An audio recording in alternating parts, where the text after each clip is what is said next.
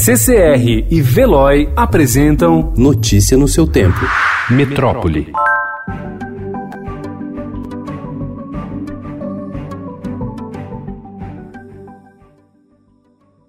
Apesar de o número de casos do coronavírus ainda ser pequeno no Brasil, se comparado com outros países, o avanço da doença e as recomendações para tentar evitar o seu alastramento já começaram a modificar a rotina da população. Em São Paulo, empresas adotaram home office e alunos tiveram aula suspensa.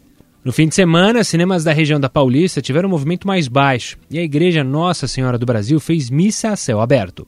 Coriza, febre e tosse. Os mesmos sintomas podem ser de uma gripe ou do coronavírus.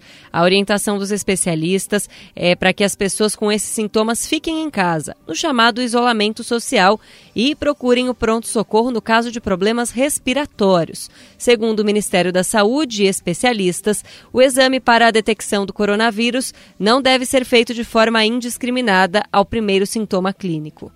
Em um intervalo de apenas 24 horas, o Brasil registrou um crescimento de 65% no número de casos confirmados de infecção pelo coronavírus, com um total que passou de 121 para 200, de acordo com o balanço divulgado na tarde de ontem pelo Ministério da Saúde.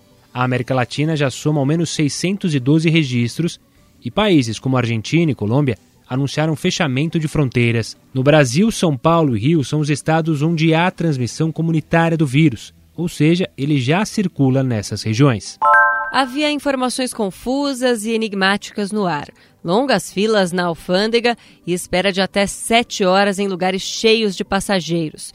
Como o governo americano se apressou anteontem para implementar as restrições impostas pelo presidente Donald Trump a voos da Europa, parte de um esforço para conter o avanço do coronavírus, o caos foi instaurado em alguns dos maiores aeroportos dos Estados Unidos.